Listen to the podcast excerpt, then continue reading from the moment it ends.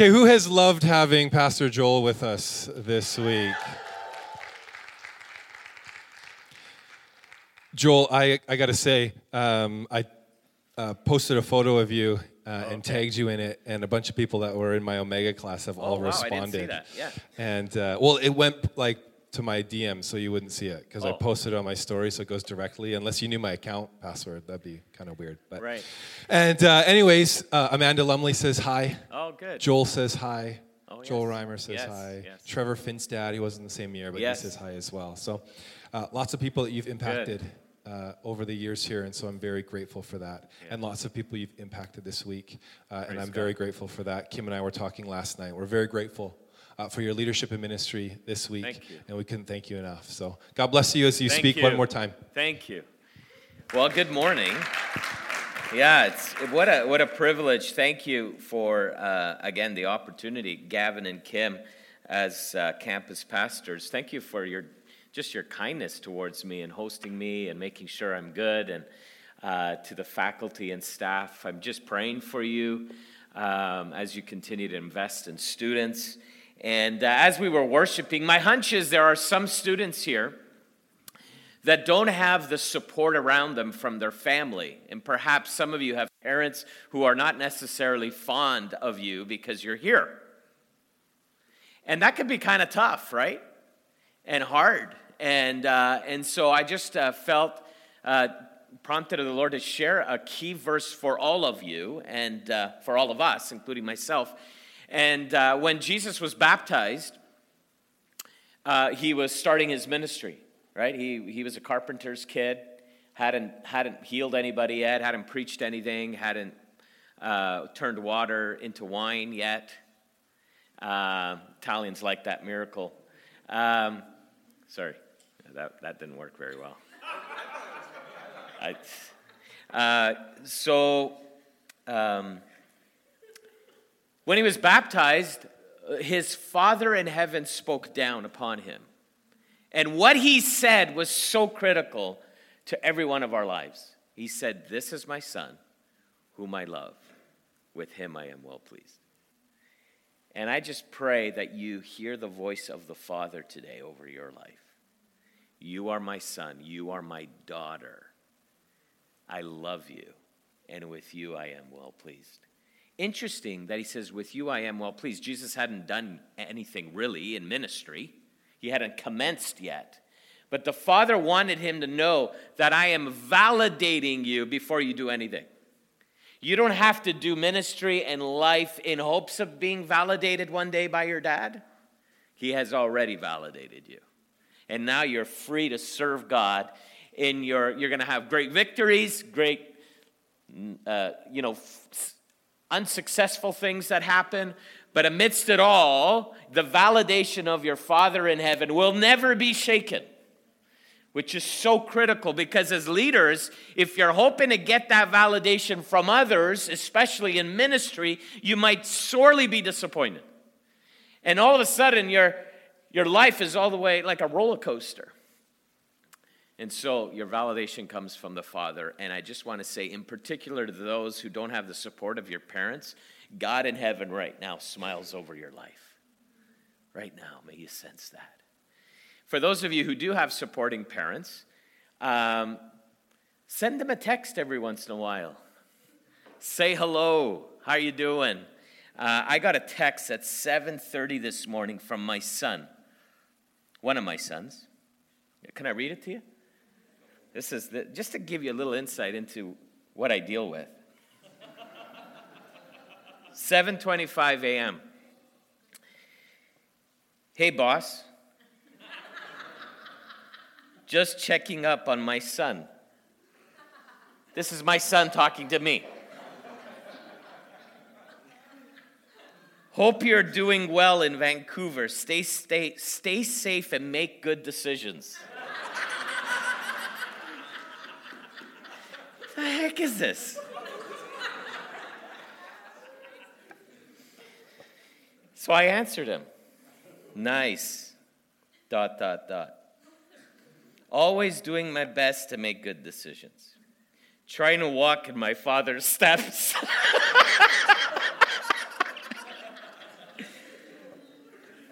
Unbelievable. Anyways, that's just. Uh...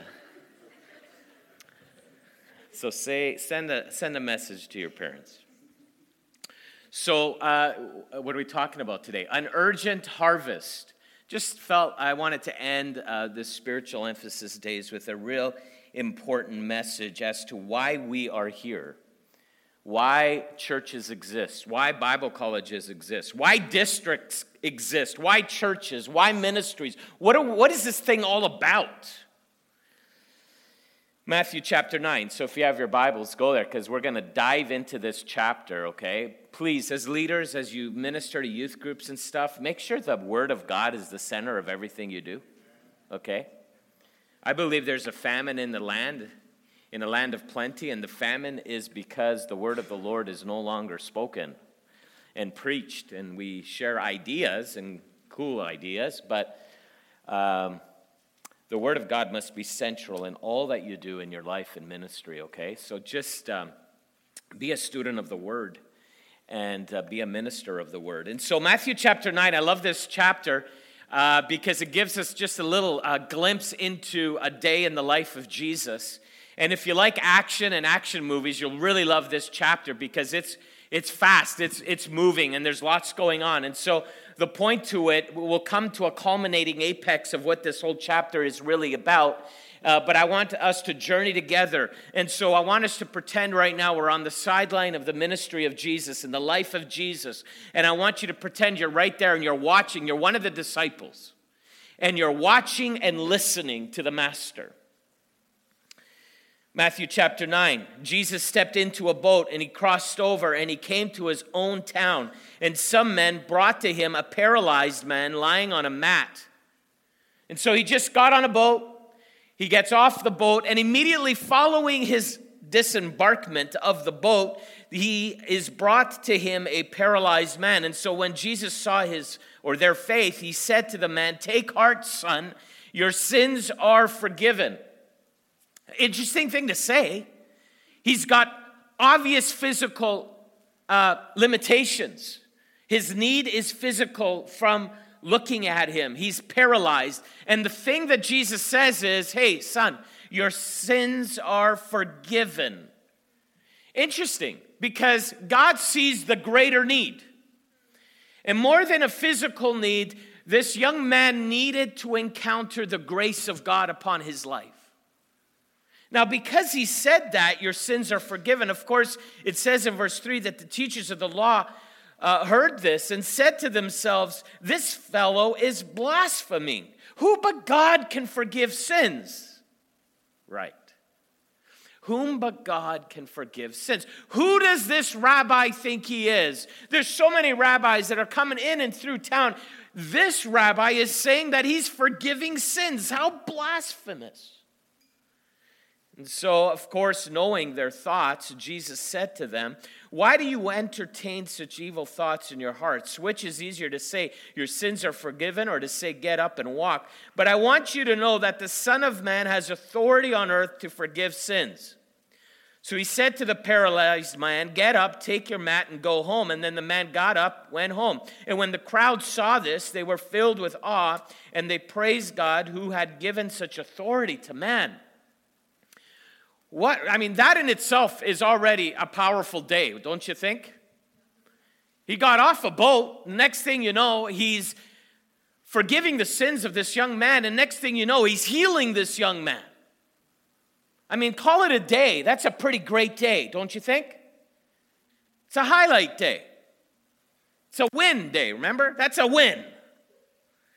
But look, look what happens next. As Jesus went on from there, and, and I want you to take note of that phrase because it's going to come up. While Jesus, as Jesus, as Jesus went on from there, as he went on from this, this, this paralyzed man circumstance, and then having to respond to the religious leaders, he went on from there and he sees a man named Matthew sitting in a tax collector booth. And he goes up to Matthew and he says, Hey, Matthew, follow me. Matthew got up and followed him. Next thing you know, the next scene is that Jesus in, is in Matthew's house. And, and Matthew is a tax collector. Uh, tax collectors did not have a good reputation. They were kind of scammers. They, they were not well liked because of that. Uh, and, and so they, they, they, they were not who the Christian community would necessarily want to belong to or be connected to. And Jesus is in Matt's house. And of course, Matt brings all of his buddy tax collector friends. And Jesus is smack dab in the middle of sinners and tax collectors. He just got off the boat. And now he finds himself in a tax collector's house having dinner with all his tax collector friends. Well, of course, the religious leaders are always around. And so, verse 11, when the Pharisees saw this, they asked his disciples, Why does your teacher eat with tax collectors and sinners? Now, it's interesting that religious leaders always talk to everybody else except the person that they're talking about religious leaders tend to always want to have multiple conversations except for going to the person they need to be really talking to. And they go to the disciples and says, Why is this rabbi of yours spending time with such people, such sinners? Well, verse 12, on hearing this, Jesus responds. He interjects the conversation, seeing it's about him. It is not the healthy who need a doctor, but it's the sick. But go and learn what this means. I desire mercy, not sacrifice, for I have not come to call the righteous, but sinners.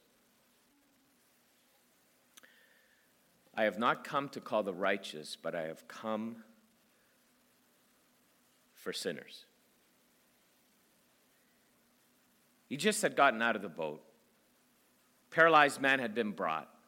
He heals the heart of the paralyzed man, then has to respond to the religious leaders because of the blasphemy claim. And then he heals the paralyzed man. He moves on from there and calls Matthew as one of his disciples to follow him. Next thing you know, he's in Matthew's house having dinner with all the tax collectors. And as he's investing in them, the Pharisees show up again, interject the conversation. What kind of a what kind of a rabbi is this? He has to respond to them, he teaches them, reminds everybody. The whole point to this is because I've come for sick, I've come for the unrighteous, I've come for sinners. Notice what happens next in verse 14. Then all of a sudden, John's disciples walk in. He gets interrupted yet again. He's telling them, I've come for the unrighteous, for the sick. I've come to heal the sinner. And as he's explaining this, John's disciples walk in. And John's disciples say, How is it that we and the Pharisees fast often, but your disciples do not fast? Ooh, the religious pride and arrogance. We are more spiritual. Look at us, we're fasting. Look at us. We're tired and weak and we haven't combed our hair and, you know, we're hungry, but we do this because we're dedicated. And Jesus looks at them and like, You guys don't get it. The fact of the matter is, Jesus, the Son of God, is actually in the room. And now is not a time to fast, now is a time to feast. After all, isn't fasting feasting on God? It is. And so Jesus is like, I'm actually in the room right now. Now is the time to rejoice. Now is the time to celebrate. You're missing the fact. You're missing the point of fasting. The fact is that God is in the house right now.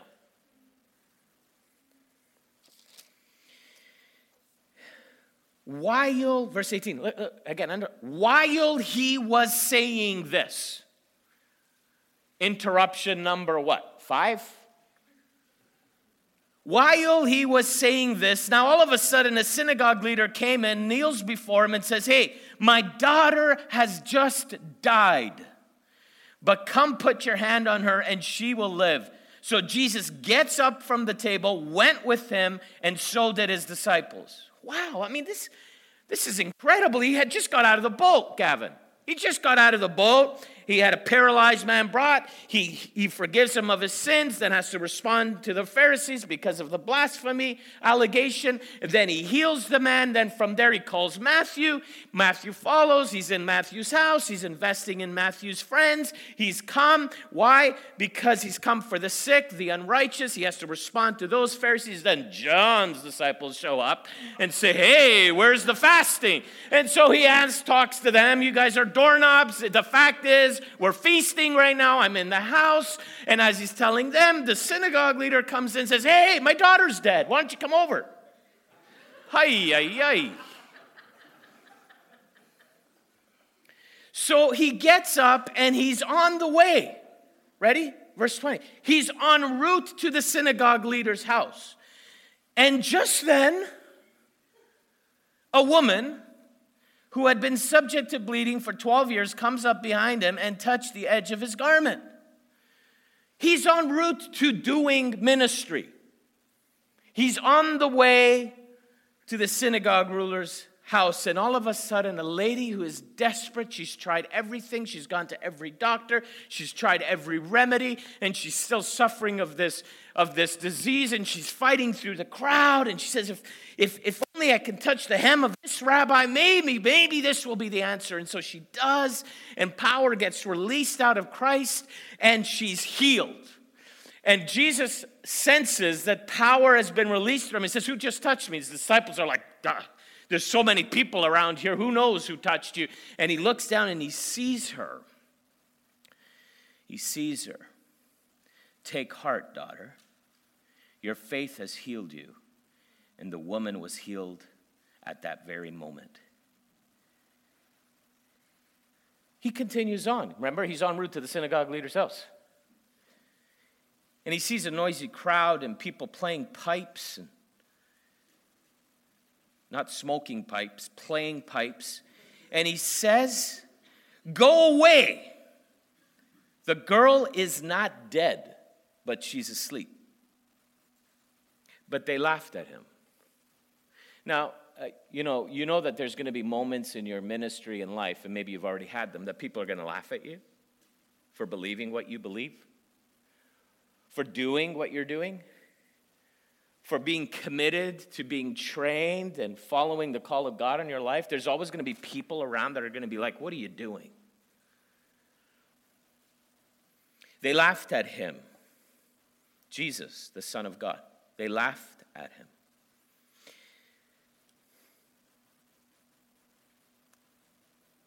After the crowd had been put outside, he went in, took the girl by the hand, and she got up. News of this spread through the entire region. You ready for verse 27? Here's the phrase again. As Jesus went on from there. Jesus, you need a break. I mean, you know, like just just lock yourself in a room for goodness sake. Like just don't walk anywhere. As Jesus went on from there, two blind men followed him, calling him, Have mercy on us, son of David. When he had gone indoors, the blind men came to him and asked them, Do you believe? He asked them, Do you believe that I am able to do this? Yes, Lord, they replied. And then he touched their eyes and said, According to your faith, let it be done to you. And their sight was restored. And Jesus sternly warned them, See that no one knows about this. So what did they do? They told everybody in the region. Why did Jesus tell them? Don't tell anybody because he knew that the more people knew about him, the closer it would be to his death.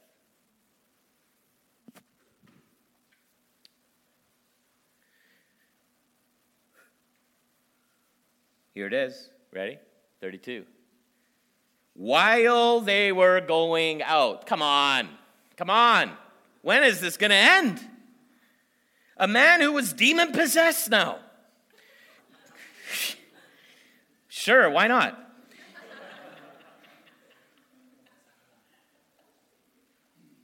Could not talk, was brought to Jesus. And when the demon was driven out, the man who had been mute spoke, and the crowd was amazed and said, Nothing like this has ever been seen in Israel. But the Pharisees said, It is by the prince of demons that he drives out demons. There will always be people no matter what they see, no matter of the power of God that is assuredly around them, will continue to live in unbelief. I don't know about you, but that's, that's quite the day. He, he just had got out of the boat, Gavin, remember? Come on, what happened? Got out of the boat?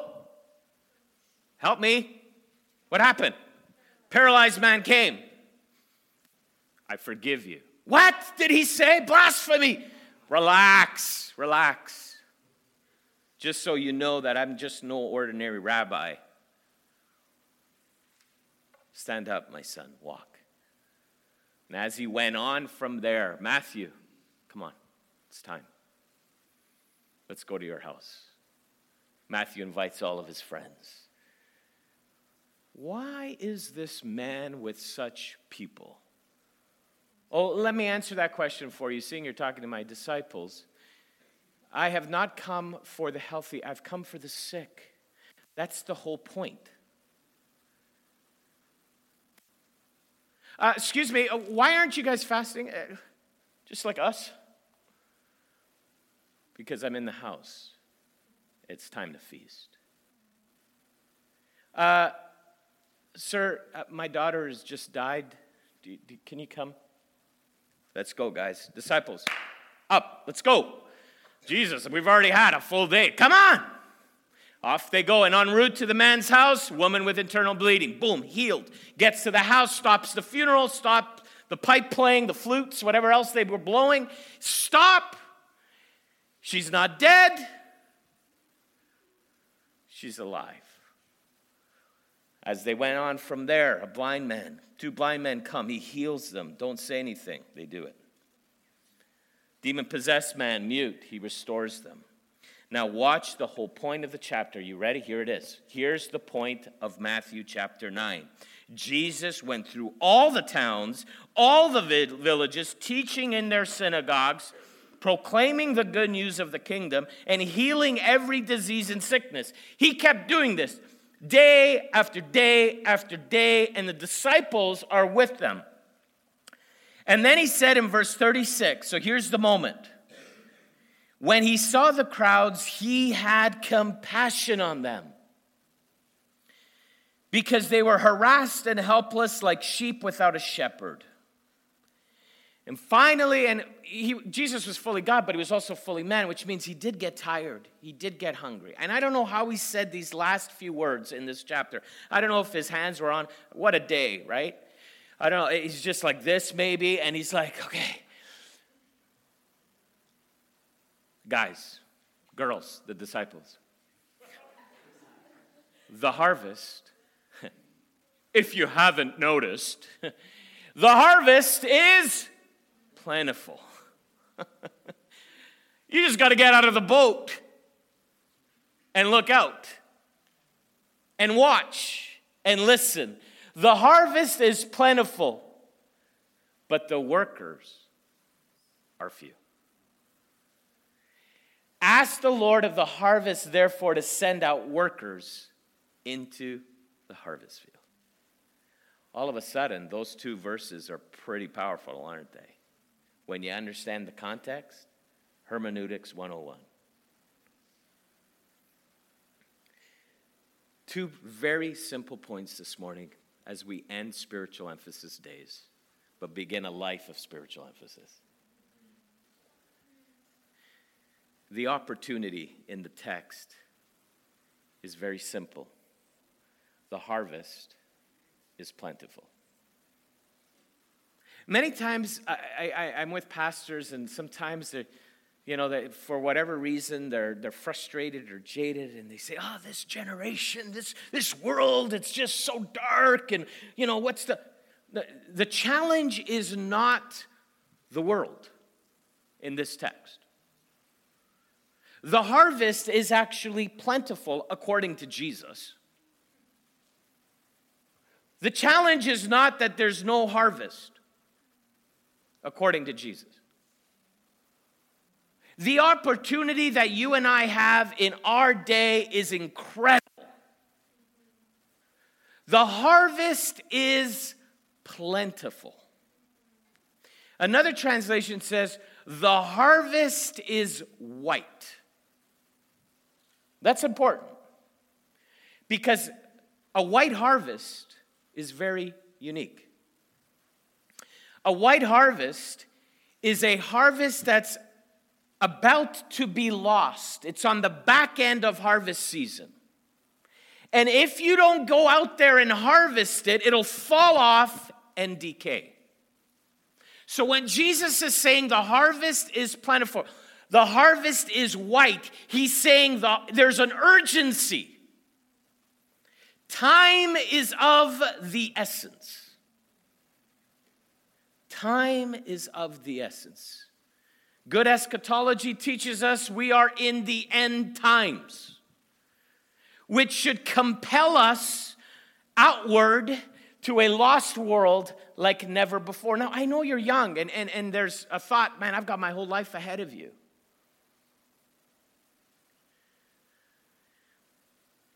But in this case, Jesus is saying there should be an urgency in all of our lives that today is the day of harvest. We don't know what tomorrow holds. Today is the day of harvest. This morning, uh, my phone started ringing really, ringing really early, and uh, been on the phone most of the morning. We lost one of our 25 year old young adults in one of our churches tragically, trying to manage and serve that situation, you don't know what tomorrow holds. And I don't say that to scare you or inflict fear, it's just the fragility of life, right?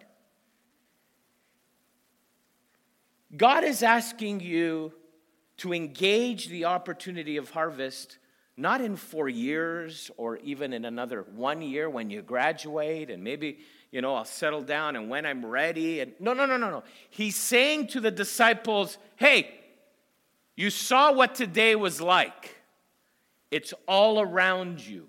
Now, the question is are we willing to be interrupted?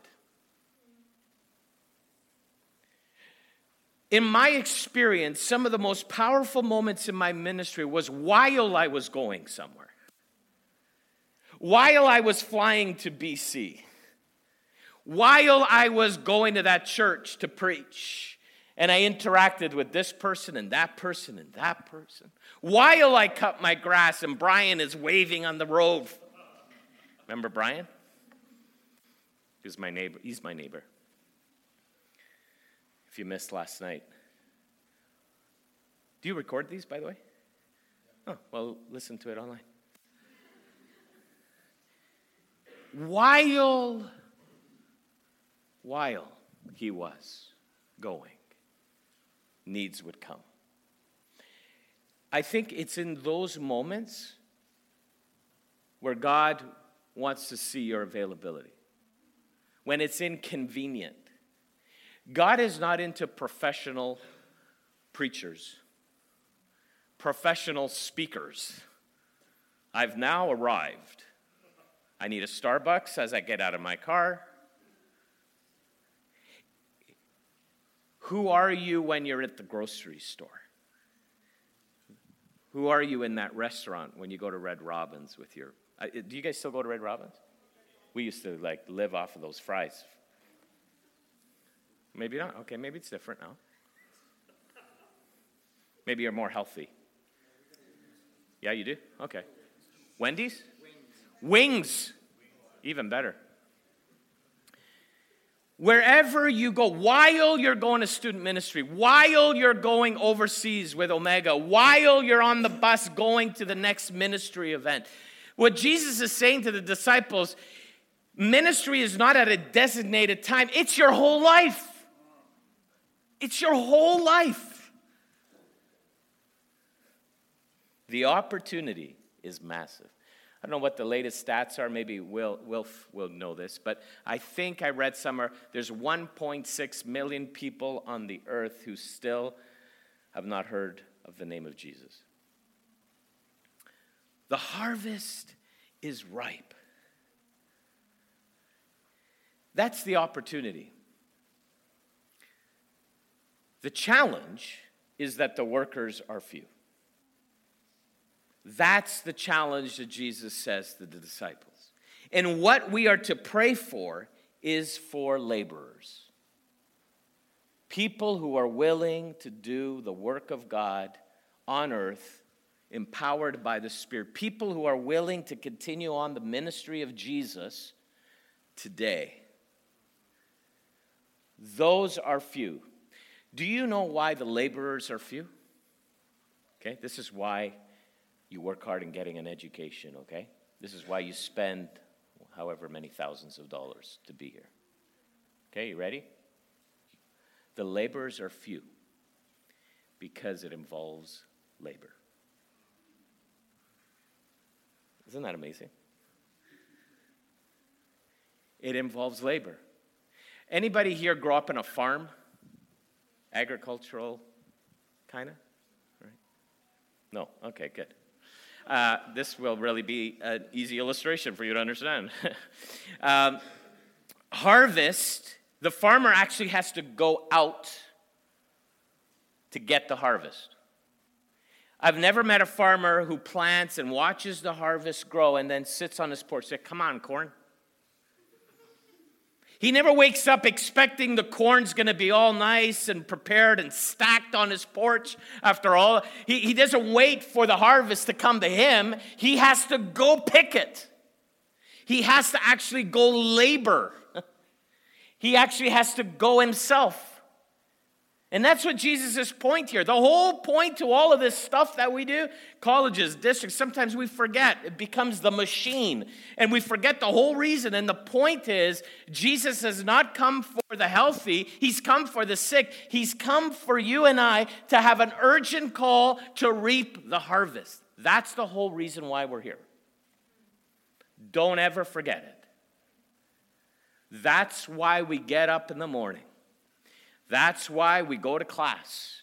That's why this school exists to help you, equip you, train you to not only one day reap the harvest, but to give you opportunities now to reap the harvest. I pray for Omega as you go overseas that you will see a harvest, that you will lead people to Jesus, that you will lead people like Alex on the steps of the, of the Hong Kong waterfront. I know you're not going to Hong Kong, right, Jason?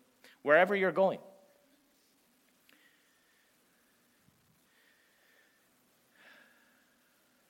I'll conclude with this.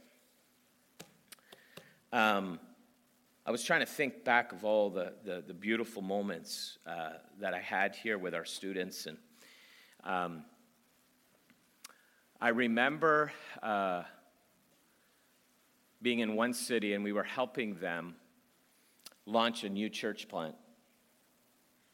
And so uh, we were helping them do all the groundwork and, and inviting to this launch day and, an event, and our team was prepared with dramas and testimonies, and we had rented a facility. We were ready to go. And then, about two days before the event, the landlord canceled the lease, and we had nowhere to launch the church. Now, that's bad. And I remember our students, myself, the church planner, we were all like devastated. We did all this work. Why did God send us all the way over here to do this? And now we have no place to launch a church. So I remember us walking down the road, and I was, it was just me and the church planner. The students were back at the hostel, and we're trying to figure out what are we going to do now. And so as we're walking the road, the, uh, the, the, the, we're walking the street, and I look up and I see the sign. And the sign said, The Dolly Club. Just think about that. And I said, Hey, what is this? The Dolly Club. And he's like, puts his head down. He's like, just keep walking, Joel. And I said, no, what is this? And he says, this is a strip club. It is the local strip club. And I said, I wonder if they'll let us use it. He's like, Are you nuts? I said, Well, do you have any other options? He's like, No. Well, so we knocked on the door. The establishment was closed, okay? Relax. it was daytime. We knocked on the door. What do you know? The owner of the Dolly Club is there. And he comes to the door, and I said, hey, I introduced myself. I'm from Canada. We came all this way. I'm trying to use all the manipulative tactics you can possibly think of at this point. and uh, we're looking for a place, and we're launching a church. And I'm thinking, I wonder if we can rent your space. And he's like, Are you like, do you know who you're talking to? And I said, And he says, Why don't you come in? And we went in and we looked around. Again, it's closed, okay? And um, uh, it's, it, it, had about 150 seats and a stage. uh,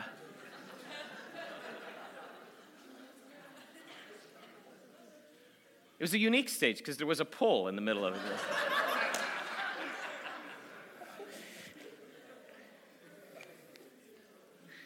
so, um, we, you know, I, I, at this point, I, you know, we traveled all this way, and so I, I, I said, I'll pay for the lease, you know, whatever we need to do to make this happen. And so he agreed, and he was going to shut the establishment down for that night to let us use it for our event. So then we went crazy. We went, we, we plastered the community. We went back to all the places we had invited people, telling them that this launch night has now changed. It's at the Dolly Club. This is, this is. So I had to also cast a vision to our students about this Dolly Club adventure. And uh, so I said, this is what we're going to do. The, the day of the launch, where we are not just showing up an hour before. We're going to get there in the morning and we're going to pray up a storm. We're going to pray around that building. We're going to pray in the building. We're going to, I'm not a big, like, I believe in anointing people, not buildings, but this building, I anointed all of this, everything. Okay.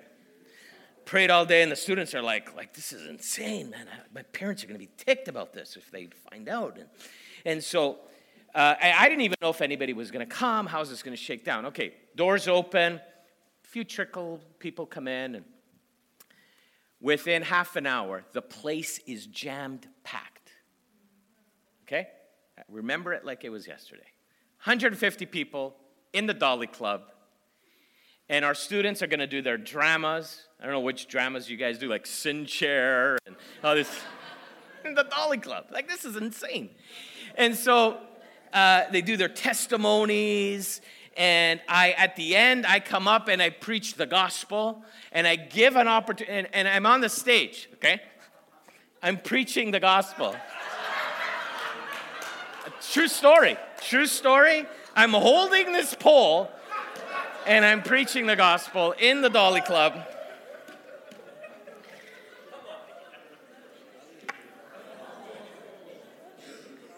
I don't think uh, Mark and these guys even know about this. I don't work here anymore, so who cares? But uh, so, and it comes to the end, and uh, I, I, I say, Come, come to the front to accept Jesus. And no joke, 60 people accepted Jesus in their life. Wow. Yep. Yeah, give the Lord praise. It's a true story. And I remember I'm standing on the stage and they're kneeling and they're weeping and they're receiving Jesus.